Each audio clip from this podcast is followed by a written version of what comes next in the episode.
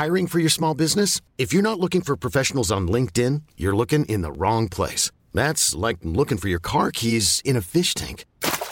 LinkedIn helps you hire professionals you can't find anywhere else, even those who aren't actively searching for a new job but might be open to the perfect role. In a given month, over 70% of LinkedIn users don't even visit other leading job sites. So start looking in the right place. With LinkedIn, you can hire professionals like a professional. Post your free job on linkedin.com slash achieve today. ¿Cómo nace un medio? ¿Está claro el camino que ha de seguir? Lo de antes era subir un sitio, crear redes sociales y esperar a que una audiencia mínima viable representara la oportunidad de monetizar. Pero hoy, ese camino es apenas una opción más, una, por cierto, cada vez más en desuso. Los medios hoy nacen de un newsletter, de un podcast, de un canal de YouTube e incluso de una cuenta en Instagram. Altavoz MX es un medio nativo de Instagram con alto impacto en Monterrey, México. Su apuesta, diversificarse dentro de la misma red para crear todo un portafolio de medios basados en Instagram. Me lo cuenta Luis Garnica, su fundador y director en el podcast de Storybaker Academy, el podcast para creadores de contenido, medios y marcas que no quieren parar de contar grandes historias. Episodio 20, temporada 2. ¿Cómo crear un medio en Instagram? Storybakers les recuerdo que pueden recibir directo en su bandeja de entrada todos los insights, análisis y tendencias que genero para ustedes a través de mi newsletter. Suscríbanse en storybaker.co, así, sin M, storybaker.co. Todo lo que necesitan saber de medios, contenido y monetización directo en su correo electrónico. Nuevo episodio en el podcast de Storybaker Academy. Me da muchísimo gusto saludar a Luis Garnica, quien es fundador de Altavoz MX. Yo podría tener una idea, un concepto de qué es Altavoz MX, que ha construido su fortaleza principalmente en Instagram, pero prefiero que lo hagas tú, Luis. Por favor, ayúdame a que la audiencia entienda de qué va Altavoz MX.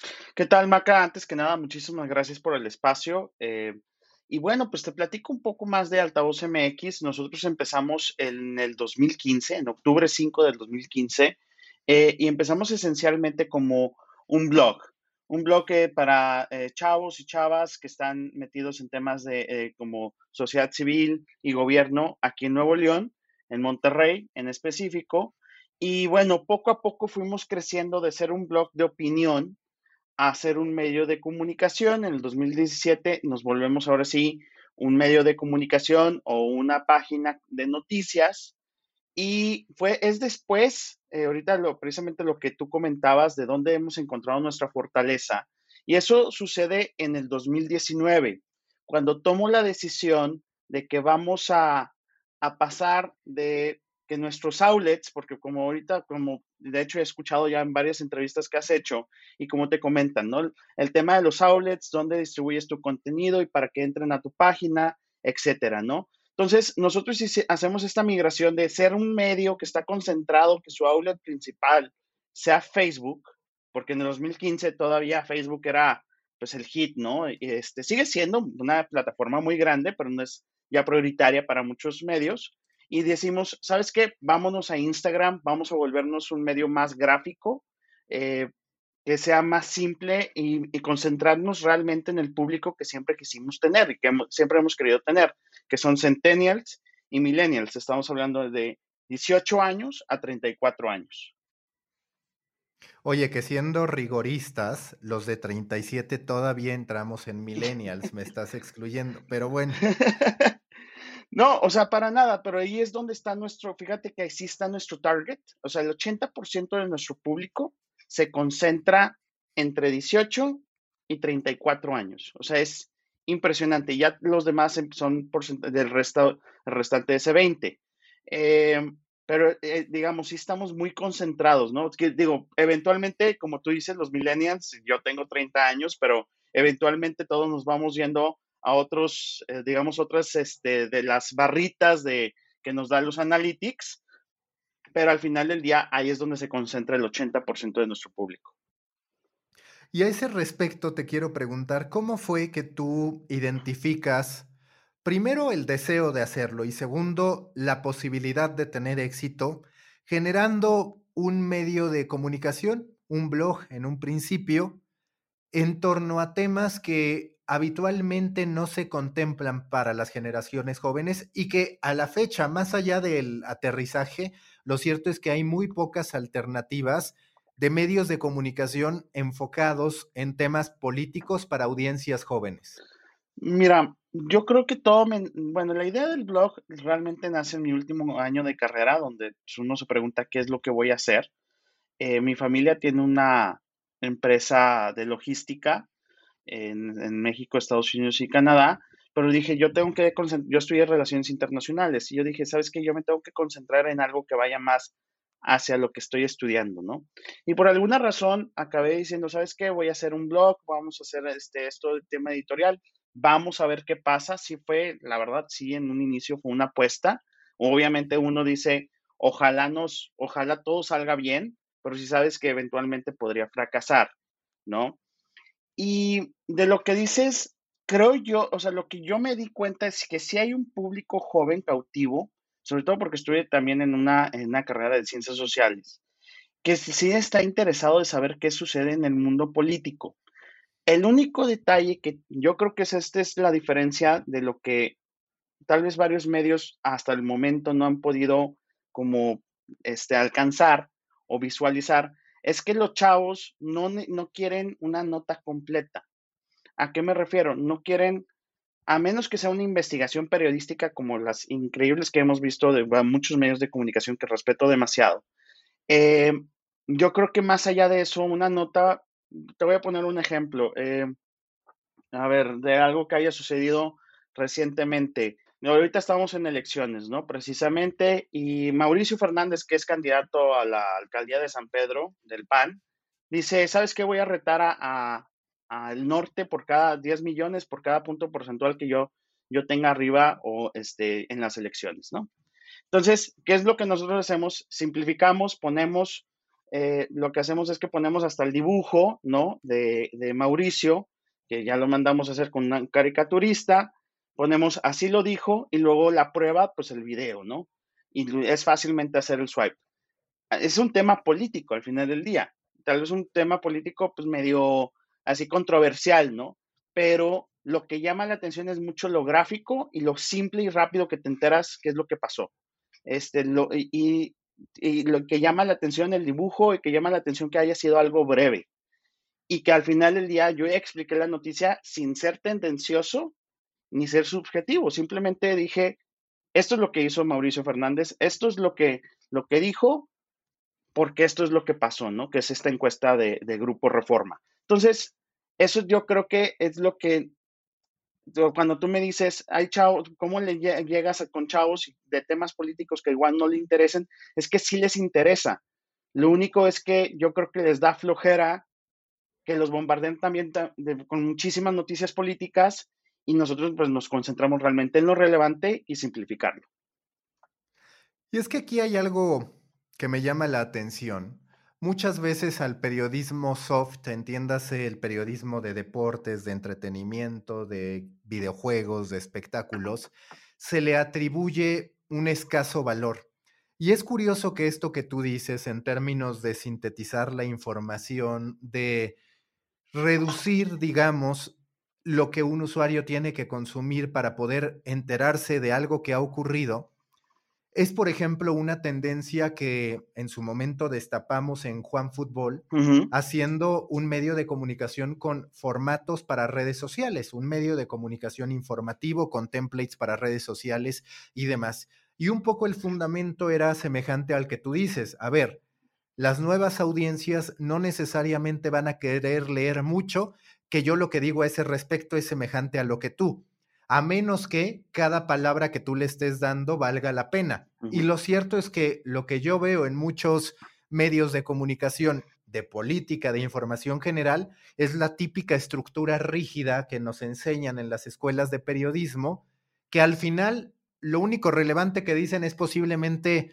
la frase de algún candidato hoy en día a la gubernatura de Nuevo León o la frase de López Obrador que está en todos lados o el video que ya pudiste ver en redes sociales. Entonces me llama la atención cómo quizás esta evolución en la manera de contar historias ocurre primero en el aspecto deportivo, de entretenimiento y después en un tema duro como el de la política, que lo que te quiero preguntar también es, ¿en qué momento tú terminas dándote cuenta de que va a ser mejor adquirir una naturaleza más cercana al medio de comunicación que a la opinión?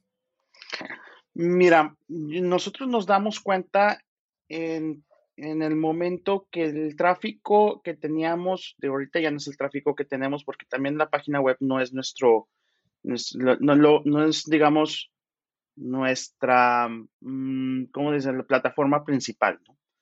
Eh, pero llegó, llegó un momento donde nosotros teníamos hasta 80 mil visitas mensuales en, en, la página de opinión. Y es donde nosotros decimos, sabes que tenemos algo muy bueno de opinión, Vamos a seguir con eso, obviamente no lo vamos a abandonar, pero vamos a hacer esta expansión hacia un medio de comunicación. Ahora, también, ¿qué es lo que sucede? Eh, y creo que este ya es en el aspecto comercial.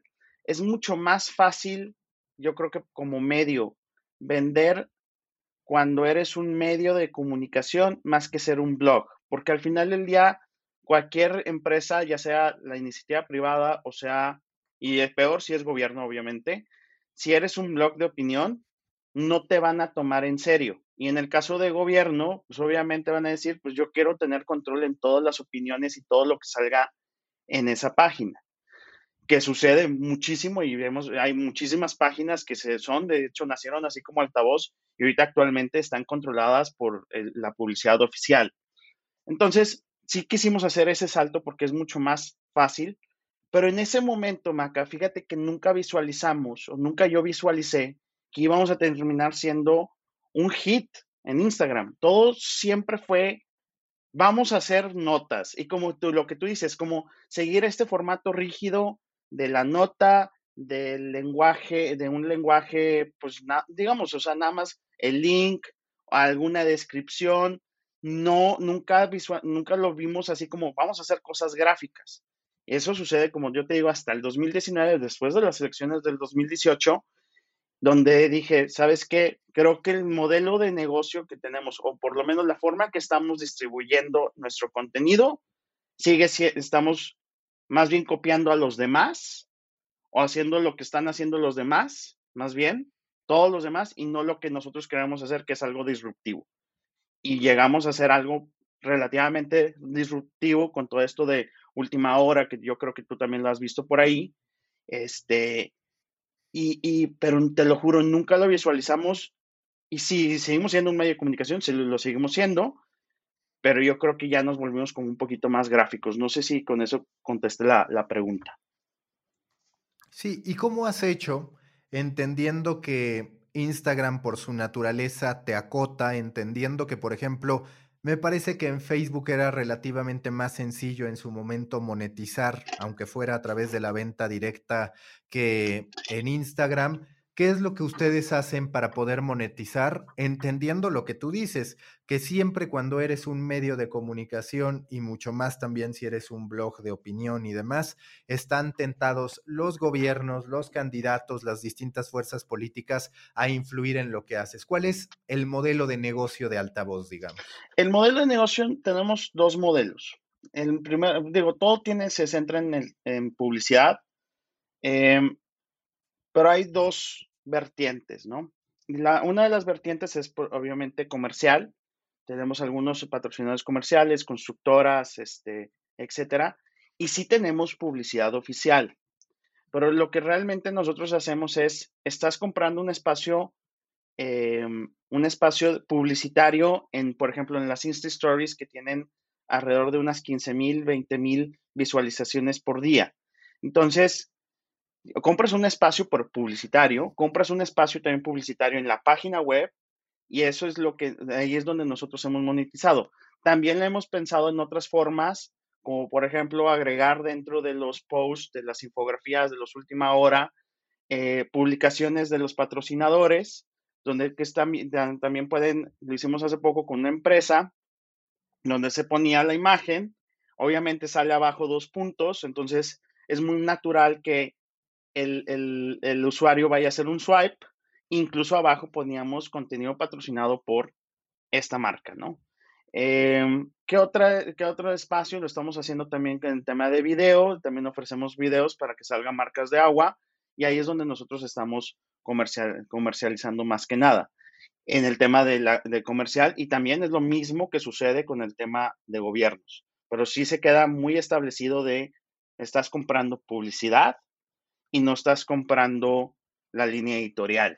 Este, ni, ni, siquiera, es más, casi, casi, voy a ser bien sincero, casi, casi ni me hables porque una nota no te gustó, sino ahí está tu espacio y se está dando y tú es, lo que tú estás pagando es lo que se está haciendo, que es, lo, la última que tuvimos fue sobre Predial de San Pedro Garza García y se promociona pues descuentos en Predial y no se hace nada más, ¿no? ¿Cómo fue para ti? O sea, ¿qué te llevó a aguantar este proceso entre el 2015 y el 2019 que empieza a despegar altavoz? ¿Cómo tuviste la disciplina? ¿Cómo tuviste la vocación de decir, no, tenemos que seguir adelante, aunque quizás no encontrabas la cuadratura del todo de lo que debían hacer? Híjole, esa es una pregunta muy, muy, muy interesante. Este, porque te voy a ser honesto, yo en el 2019 sí, sí estuve a, punto de rendirme. Yo creo que en enero, cuando empezamos, hicimos este cambio de estrategia y todo, y apenas empezaba a despegar tantito, sí llegó un momento donde yo dije, ¿sabes qué? Esto ya no funcionó. A veces hay que aceptar la derrota y decir, ¿sabes qué? Simplemente pues, es un fracaso, pasa nada, se aprende yo, lo más que nada fue eh, decir, esto en algún momento va a salir adelante, en algún momento tiene que haber algo que vamos a dar en el punto y que va a funcionar, ¿no? Y son, fueron varios intentos. Yo me acuerdo, sobre todo en el 2018, porque del 15 al 17, pues fueron más temas editoriales y era más como un hobby incluso para mí, ¿no? Eh, pero lo que sucede en el 18 es donde pues empezamos a meter entrevistas, hay un poquito más de, pues hay más temas de política, por lo mismo que es, periodo de elecciones, pero hicimos todo, hicimos lives, hicimos encuestas live y simplemente no agarraba tracción el, el medio y ni siquiera agarró relevancia en el 2018.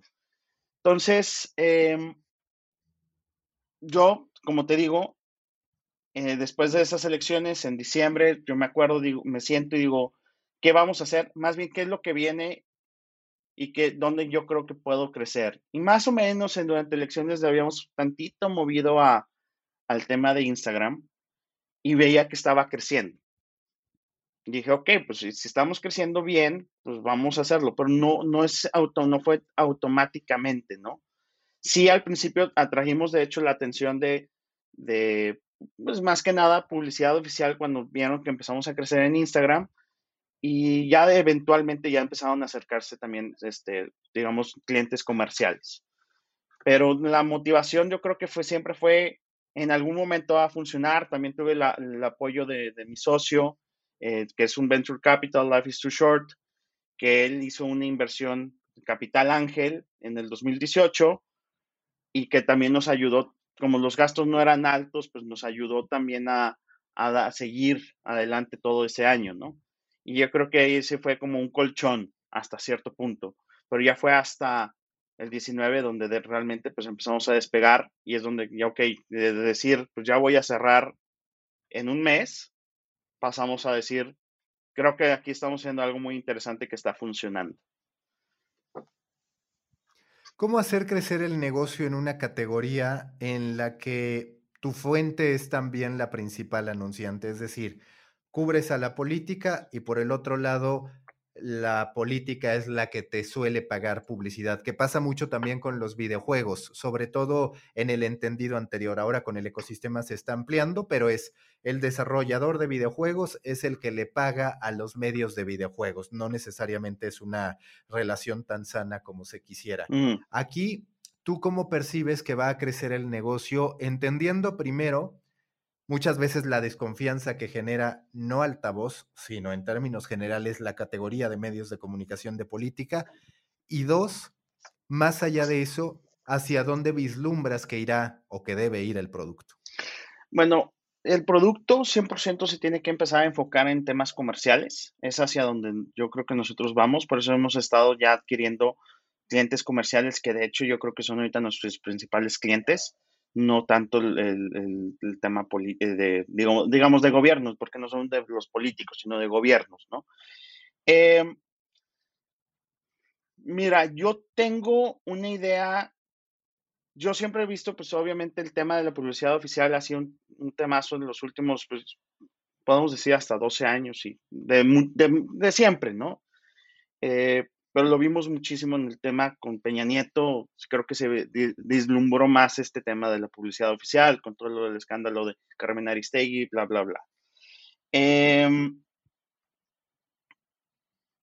¿Qué es, qué, qué, cómo es la forma que nosotros nos desligamos realmente es seguir nuestro instinto. O sea, nosotros seguir publicando lo que tenemos que publicar y, si es, si tal vez le pega a quien es nuestro cliente de gobierno, pues ni siquiera pedir disculpas, ni permiso, ni nada de nada, sino simplemente es, como yo te lo dije, estás comprando el espacio publicitario, pero no estás comprando una línea editorial.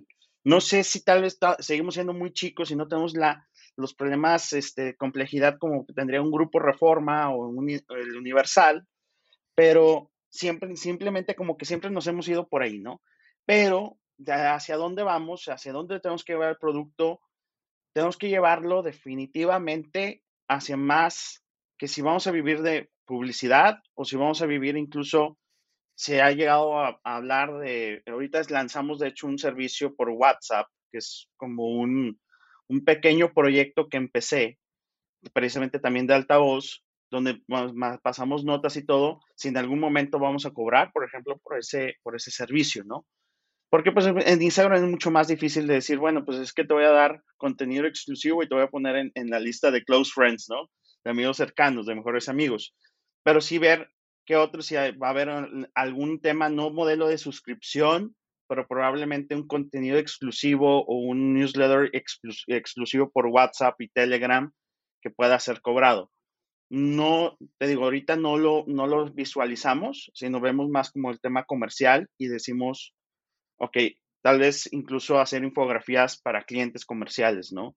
Eh, si tenemos constructoras, pues, no sé, algo, algo, que tenga que ver con la industria de la construcción, bla, bla, bla. O sea, digamos, muy parecido a lo que llegó a ser incluso Pictoline, que si tú, si, tú te fijas, Pictoline también, que ellos sí son 100% gráficos, también muchas de estas infografías, estos dibujos, pues los terminan, o sea, terminan vendiendo el espacio, porque pues es para el cliente comercial.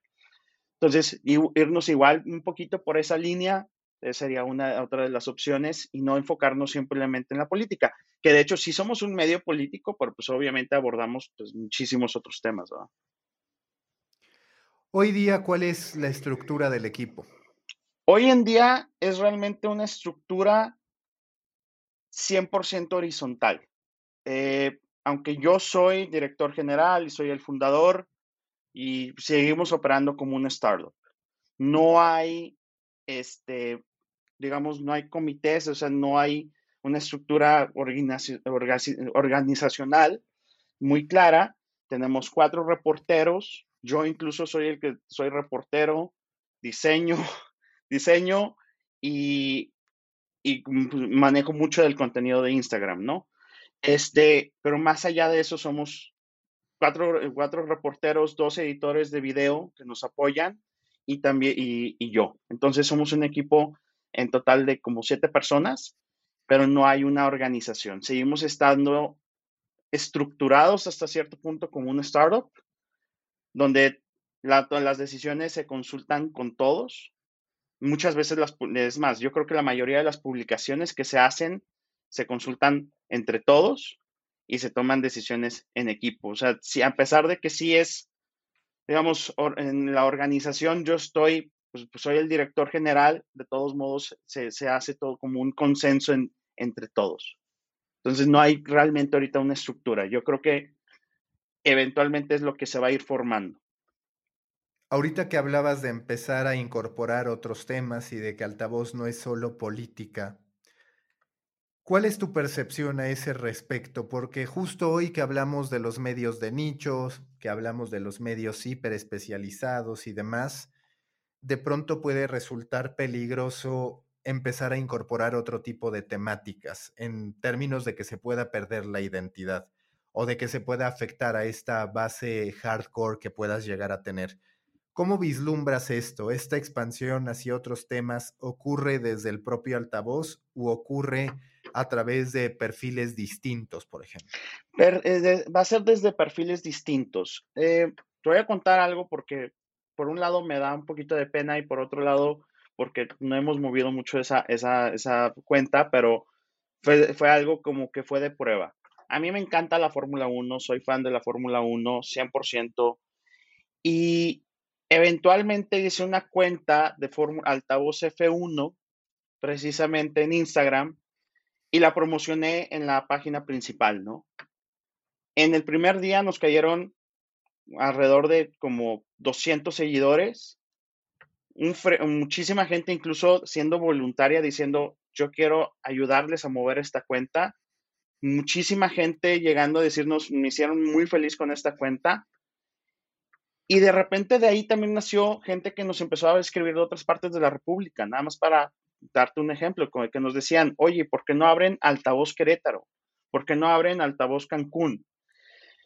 ¿Por qué no abren altavoz Ciudad de México? Entonces, lo que nosotros decimos es, ok, si nos vamos a expandir a otros temas, eventualmente deportes, no sé si tal vez espectáculos, ahorita estamos viendo el lado de negocios, donde queremos hacer una, una alianza con, con un medio que empezó aquí, es un medio chiquito que se llama White Paper, que habla precisamente de temas de emprendimiento y empresariales de aquí de Monterrey. Y, y empezamos a expandir, pero también haciendo ciertas alianzas, ¿no? Pero sí van a tener que ser en otras cuentas. O sea, la cuenta principal de altavoz va a seguir teniendo todo el contenido que ahorita tiene y yo creo que la mayoría pues va a tener que ser de Nuevo León, porque pues es, es un medio todavía hasta cierto punto local. Y y irnos expandiendo con otras cuentas. Aunque si descentralizas muchísimo, porque todo lo quieres, también es mucho más fácil porque pues el seguidor que tengas que quiere ver nada más contenido de la Fórmula 1, pues nada más va a seguir la cuenta de Fórmula 1. Y después si alguien nada más quiere ver temas de Cancún o de Querétaro o de la Ciudad de México, si llegamos a hacer esa expansión en los próximos años, pues se van a tener esa cuenta, ¿no? Entonces, creo que sí se, es un poquito descentralizar pero también ahí va, va a tener que ver mucho también con nuestro tema de organización y no volvernos tan complejos como puede llegar a suceder, ¿no? Porque ese es uno de los retos, que nos podemos volver muy, muy complejos, en el cual tenemos muchas, muchísimas cuentas y no se estén alimentando. Oye, y te quiero preguntar, ¿hoy día ya es rentable altavoz o sigues teniendo que poner de tu dinero, vaya, y, eh, del, del inversionista para poder sostener las operaciones y demás? No, actualmente ya altavoz ya es, este, ya es superable. Eh, ya es ya sostenible, pues se sostiene por sí mismo. Todavía el año pasado sí tuve que meter un poco en mi bolsillo.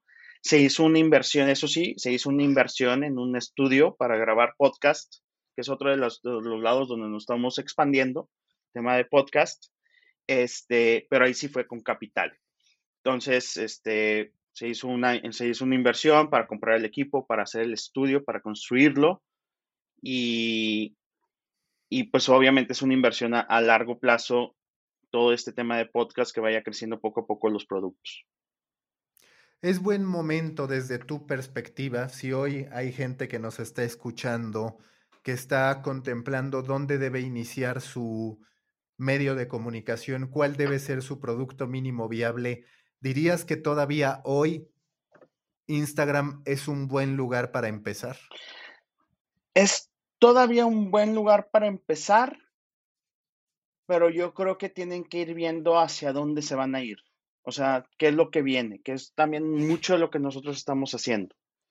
Y directamente te lo voy a decir, lo que viene es TikTok digo, ahorita es lo que vemos. Digo, para mí también sigue siendo como, es muy difícil y tú sé que has platicado con varios medios de, gente de medios de comunicación y cuando les preguntas de TikTok como que medio patinan y dicen, bueno, es que es algo que todavía no entendemos. Digo, nosotros estamos en la misma, a pesar de que tenemos staff que sí le sabe qué, qué onda con TikTok, pero yo creo que es, que es lo que viene. El reto que tenemos como medios de comunicación es cómo nos vamos a adaptar al tipo de contenido que es. Entonces, Instagram sigue siendo un buen lugar para empezar, como cuando yo empecé, era más o menos un buen lugar este, Facebook para empezar, pero yo creo que ya tienen que ir viendo, si van a empezar, pueden empezar ahí, pero tienen que ir viendo qué es lo que viene. Y, donde, y, yo creo que lo que viene es precisamente este TikTok. Incluso yo te podría decir que WhatsApp, porque también se ha vuelto un muy buen canal para nosotros, por ejemplo, distribuir nuestro contenido, aunque no sea tan gráfico, no sean imágenes porque se vuelven muy pesadas. El, el texto, si lo sintetizas y sabes cómo cómo, cómo manejarlo y cómo y tienes un buen canal de distribución, es, es, también yo creo que lo que podría venir, ¿no? Sí, porque aparte TikTok todavía tiene esta debilidad en que es curioso. Ya se habla mucho de TikTok, pero por el otro lado, para convertir, habitualmente le pides a la gente que se vaya a YouTube o a Instagram. Y digamos que WhatsApp, si tú lo logras, es un servicio mucho más directo de, a ver, te lo voy a estar sirviendo acá. Digamos que el funnel de conversión se agiliza si así lo queremos ver. Es, ajá, es correcto. Y sí, es igual, o sea, incluso yo creo que mucho contenido de TikTok, yo lo he visto terminar en Instagram. Pero es bien, es muy curioso ese, ese como que al final del día sobre todo para nosotros medios de comunicación, no nos, no nos llega todavía como, no llegamos todavía, o por lo menos yo no he visto ningún medio que ya se haya consolidado en esa red social. Sea, usualmente los primeros que yo vi, me acuerdo el año pasado, fue NBC News, todos los que son de Estados Unidos en su mayoría, y lo que compartieran videos, por ejemplo, de delfines, o sea, contenido que va muy afín con ese público, pero no había no había noticias realmente, o sea, no había, no había tantas noticias y creo que en el medio, de igual como nosotros estamos en un medio político, es mucho más difícil distribuir ahí, pero eventualmente vamos a tener que ver las formas de cómo hacerlo.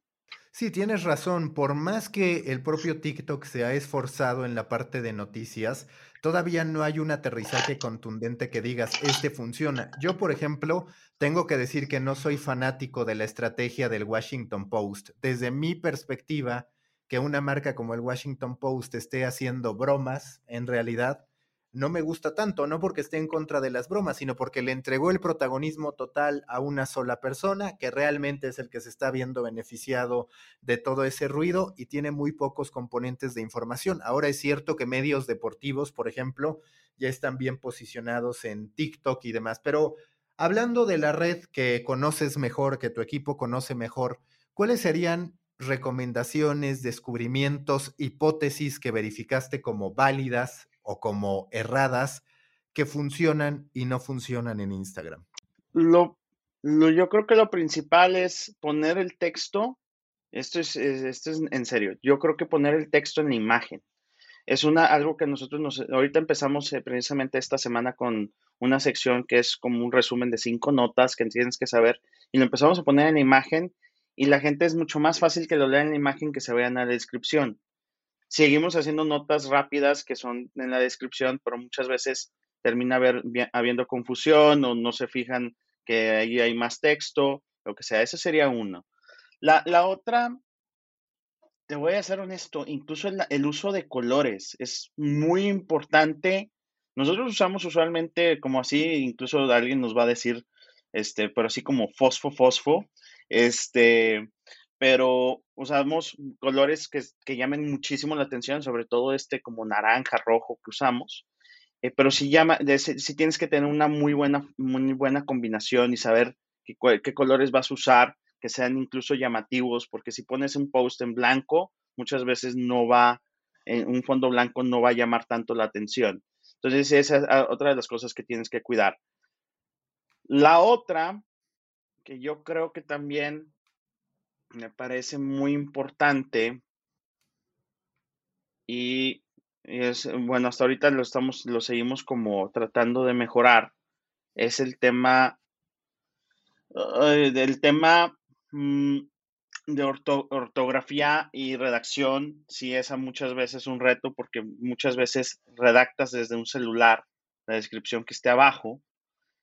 Entonces tú sabes que luego ya traes la urgencia de subir la nota y tienes que revisar muy bien porque terminas poniendo cosas que no querías, o sea, con varios errores y el público no te lo va a perdonar. ¿Qué otra, qué otra hipótesis que así tú digas que, he tenido? El, bueno, esta es una muy buena. No porque tengas el swipe pop significa que tu producto va a pegar o tu página web va a tener un buen impacto. O sea, tenemos números buenos, o sea, mantenibles, pero no, este, incluso yo creo que hasta cierto punto aceptables, pero el, swipe up no es como, ya tienes el swipe up y tienes, este, ya encontraste el hilo negro y no, y va a ser una locura y vas a tener un tráfico, no. Sigue, tienes que seguir jalando mucho de, ese, de ese público, lo tienes que seguir jalando con posts, no nada más con stories.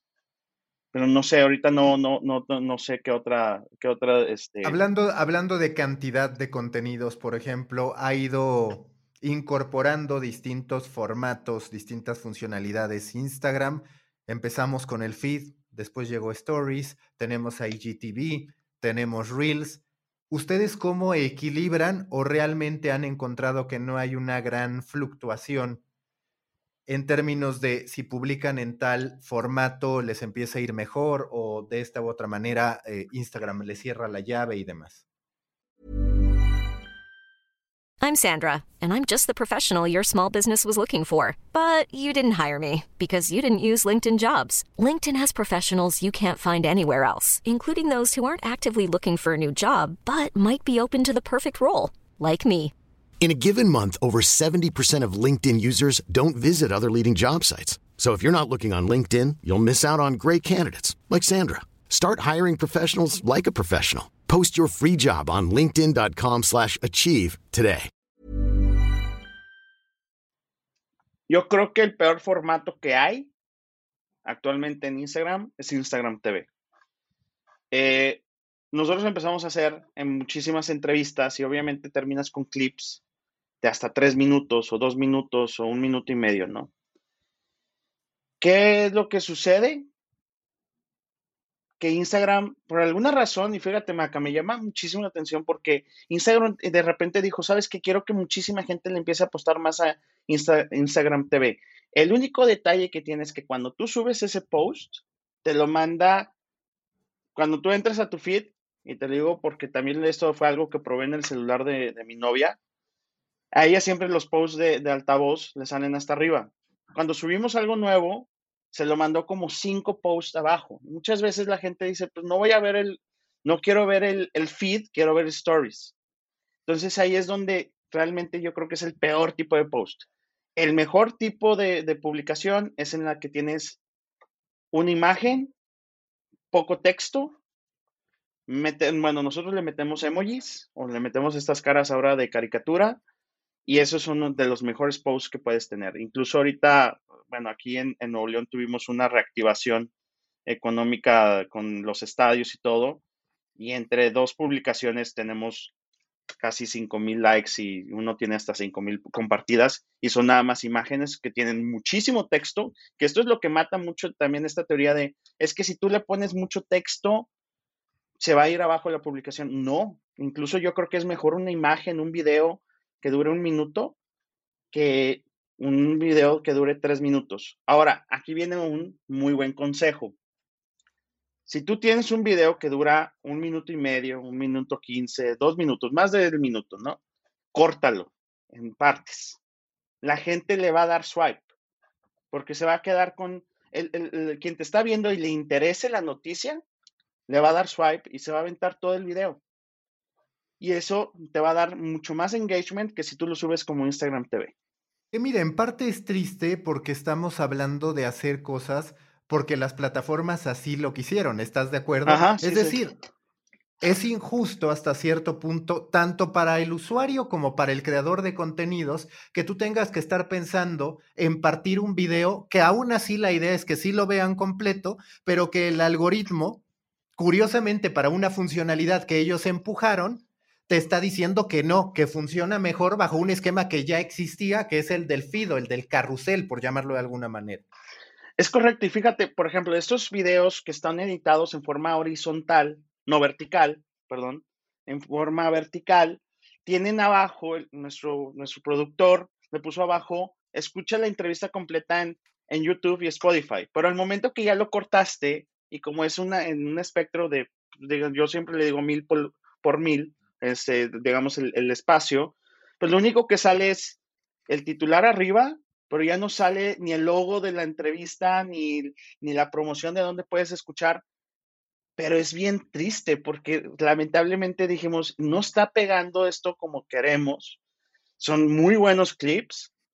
Este, incluso creo que en uno, este, es la, la pregunta de Samuel García sobre lo del escándalo de la pierna, este, de que se te ve mucha pierna, y, y, lamentablemente no tuvo el impacto, o sea, digamos, él dado una respuesta que para, desde mi perspectiva creo que no fue suficiente, pero era muy buen contenido porque casi nadie le había preguntado sobre de eso, pero como es un Instagram TV, te lo manda para abajo. Entonces, y te, castiga incluso el algoritmo. Muchísimas gracias, mucha suerte con Altavoz MX y me da mucho gusto estar contando la historia de un PYMED, que es como yo le puse a los pequeños y medianos medios de comunicación. Sin duda que Altavoz lo es y estaré muy pendiente. La mejor de las suertes.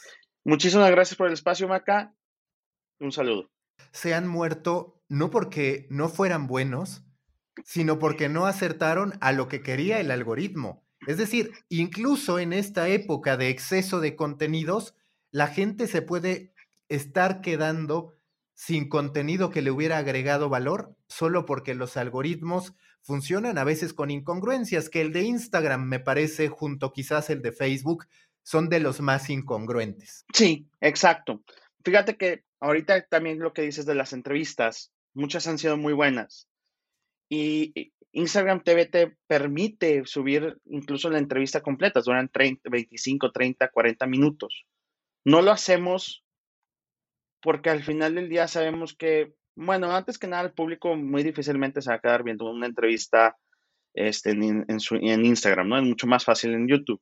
Pero al final del día también va a suceder esto lo mismo que con estos videos que duran más de un minuto, en el cual nos van a, va a castigar el ritmo. Y te voy a decir algo, incluso nos, tanto nos castiga que la siguiente publicación ya no tiene el mismo impacto. No sé, como tú dices, se me hace muy incongruente. Sí, porque aparte son apuestas estratégicas de ellos. Pero, por ejemplo, yo siempre hablo de que en LinkedIn, que es una red que uso bastante, es increíble que están en un ecosistema profesional y muchas veces lo que más incentivan es la imagen sobre el texto, que tú te imaginarías que en un contexto profesional la posibilidad de leer texto sería alta o incluso prima el texto en un post sencillo que la publicación de un video. Entonces, bueno, son problemáticas que tienen las redes sociales y demás. Te quiero preguntar ya en la recta final, ¿Cuál es tu estrategia detrás de una serie de talentos, de personas que te acompañan,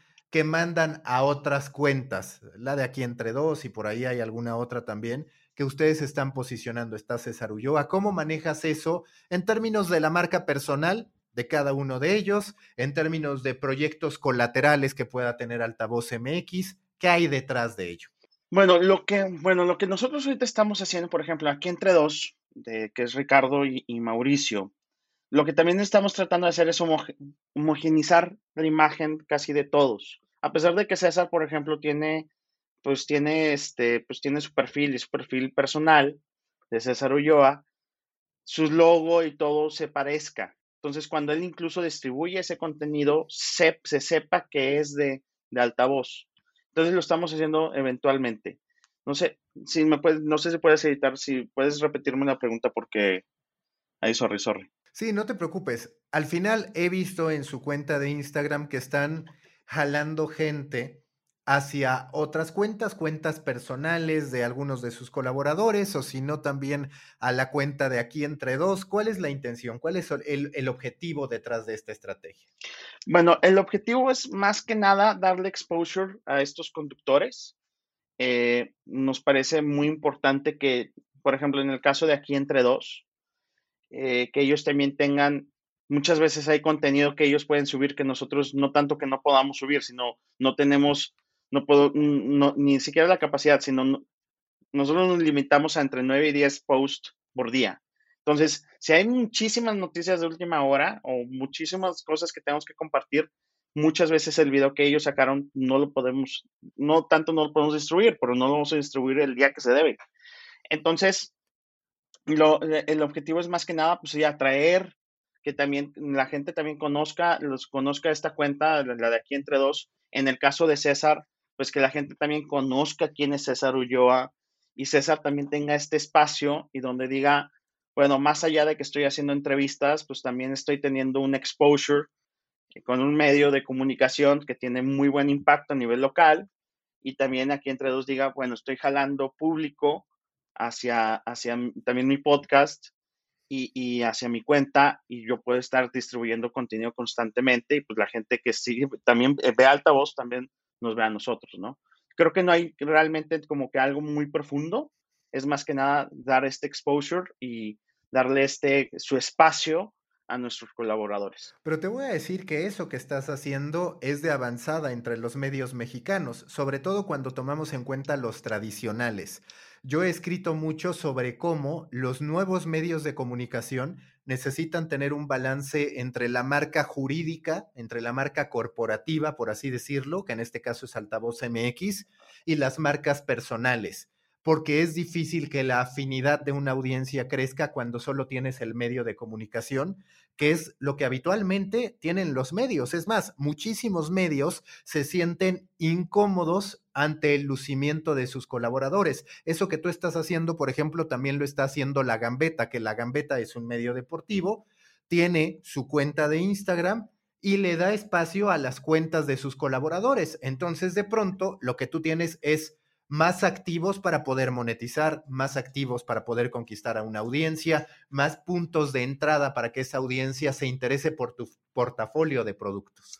Es correcto. Y sabes que también viene una parte muy importante que yo creo que es donde cambia lo que sucede en los medios tradicionales y en lo que sucede en los medios ahora, por ejemplo, como altavoz. La gente quiere ver una cara. Este público quiere ver una cara, quiere ver quién está detrás, no quiere, quiere ver más allá de los editorialistas, ¿no? Quieren ver una cara. Personalmente, una, no tengo tiempo para yo estar grabando stories y estar saliendo, no es tampoco mi interés como yo volverme famoso, entonces, pero si, si tenemos un buenos eh, spokesman, como por ejemplo lo es César Ulloa, los, es Mauricio López, Ricardo Guerra, este, Chaito Sendejas y más gente que se va a ir poco a poco uniendo, y les podemos dar este, este, este espacio y pueden ser también las caras de, ser las caras de, de, la marca, pues es, es, excelente para nosotros y que tengan ese espacio y también, y como te lo decía hace ratito, ellos también sientan como soy parte de, eh, de altavoz y, y altavoz también me está dando no esta promoción, sino este exposure que es lo que yo busco al final del día que tal vez en un año, dos años ya no están con nosotros, no sabemos porque eso no, no se puede saber. Bueno, esa es otra historia, ¿verdad? Pero al final del día decir, bueno, e, ellos también digan, me están dando mi espacio y no es todo nada más yo tengo que, yo le doy el contenido y el, pues ellos mueven el contenido. ¿Qué tanto has tenido que invertir en materia publicitaria o todo tu crecimiento ha sido orgánico? El año pasado gastamos yo creo que si, acaso casi 150 pesos de, en, en, tema publicitario, en, o sea, pauta, como se le dice, y realmente cancelamos, yo cancelé la, la, publicidad porque lo único que nos estaba haciendo era dándonos likes en la publicación, pero no nos estaba dando seguidores. Entonces yo creo que gastamos alrededor de como unos 100 pesos de, esos, de ese presupuesto de 150 y de fuera de ahí ya no volvimos a gastar este, ni un peso en pauta. Lo que sí gastamos, esto es algo que estamos haciendo, eh, tú sabes, en, en, Instagram es muy típico esto de los giveaways, ¿no? Entonces empezamos a hacer giveaways, pero de tarjetas de Gandhi, porque lo que a mí me, lo que nos interesa es que la gente esté leyendo. Entonces, Este, ahí sí gastamos pues al mes, yo creo que si regalamos una tarjeta de 600 pesos, entonces y hacemos el giveaway, dura una semana y ya anunciamos al ganador y se le entrega de forma digital la tarjeta. Y es lo, yo creo que en lo que más gastamos, si quieres ver eso como publicidad, pero en pauta no gastamos nada y nuestro crecimiento ha sido en general orgánico. La última pregunta en Storybaker Academy. Además de las recomendaciones que ya has mencionado, ¿qué le sugerirías a quien quiere iniciar un medio de comunicación sin que importe mayormente la plataforma en la que lo vaya a hacer? Tener muy en... Esto es algo que yo no hice y yo creo que sí es importante hacerlo. Tener muy en claro hacia dónde quieres ir y cuál es tu objetivo. Si puedes hacer un plan de negocios, es más, es muy recomendable, aunque al principio no quieras, este, no quieras hacer, o sea, ganar dinero, sí hacer un plan de negocios para tener muy clara cuál va a ser tu estrategia. Este, y prepararte psicológicamente, eso sí, para de vez en cuando tener que improvisar y tener que cambiar esas estrategias. Pero es muy importante, eso es más allá de eso, yo creo que es muy importante no rendirte, porque si al principio es muy difícil, estamos bombardeados de medios de comunicación, estamos bombardeados de información, es no rendirte y, último punto, buscar qué va a ser lo único, que va a volver único a tu producto. Eso es todo. Y antes de cerrar, ya te había dicho que era la última pregunta, pero se me vino a la cabeza una que traía. ¿Quién pesa más en Altavoz MX, Samuel García o López Obrador? ¿En qué sentido de que pesen más? En términos de interacciones, en términos de resultados. Ah, fíjate, ah, ok. Bueno, fíjate que en ese, en ese tema es, es, muy interesante. Yo creo que pesa más Samuel García, pero por lo mismo que es, es un político de Nuevo León y aparte tiene muchísima presencia en, en redes sociales. Y el segundo, sí, es definitivamente Andrés Manuel López Obrador. Tomando en consideración Altavoz MX en Instagram, ¿ganaría Samuel García la contienda electoral de Nuevo León? Es bien difícil decir que Samuel García vaya a ganar la, contienda. La verdad es que ahí sí Maca va a ser, es una, es una elección tripartita, o sea, está en, es de, tercios y por más que tomemos en cuenta nuestro, nuestras interacciones, también si nosotros hablamos de los, de los demás candidatos y la candidata a la gobernatura, pues incluso nosotros no hemos querido hacer estas encuestas en, stories porque no sentimos que nos va a dar una realidad. Sabemos que los posts de Samuel siempre van a pesar más, pero no creo que sea determinante para que gane la elección y sobre todo que va a ser es una elección muy volátil, porque pues incluso hace un mes estaba, estaba en cuarto lugar y ahorita está de acuerdo en algunas encuestas entre primero y segundo. Entonces, no, no, no, yo no, yo no, yo no, ahora sí que no quiero dar una, una respuesta porque también hasta cierto punto creo que no, no, lo que vemos no 100% refleja la realidad de lo que es la, la elección. Sí, que yo a lo que iba era justo a las interacciones, a dejar claro lo que decías, que, a ver, si la realidad fuera la de Instagram, Samuel García ganaría, Así como en Twitter muchas veces pensamos que el país está en ruinas y salimos a la calle y resulta que no ha pasado mucho para bien y para mal. Sí, sí, definitivamente en interacciones sí ganaría Samuel García en cuanto a interacciones.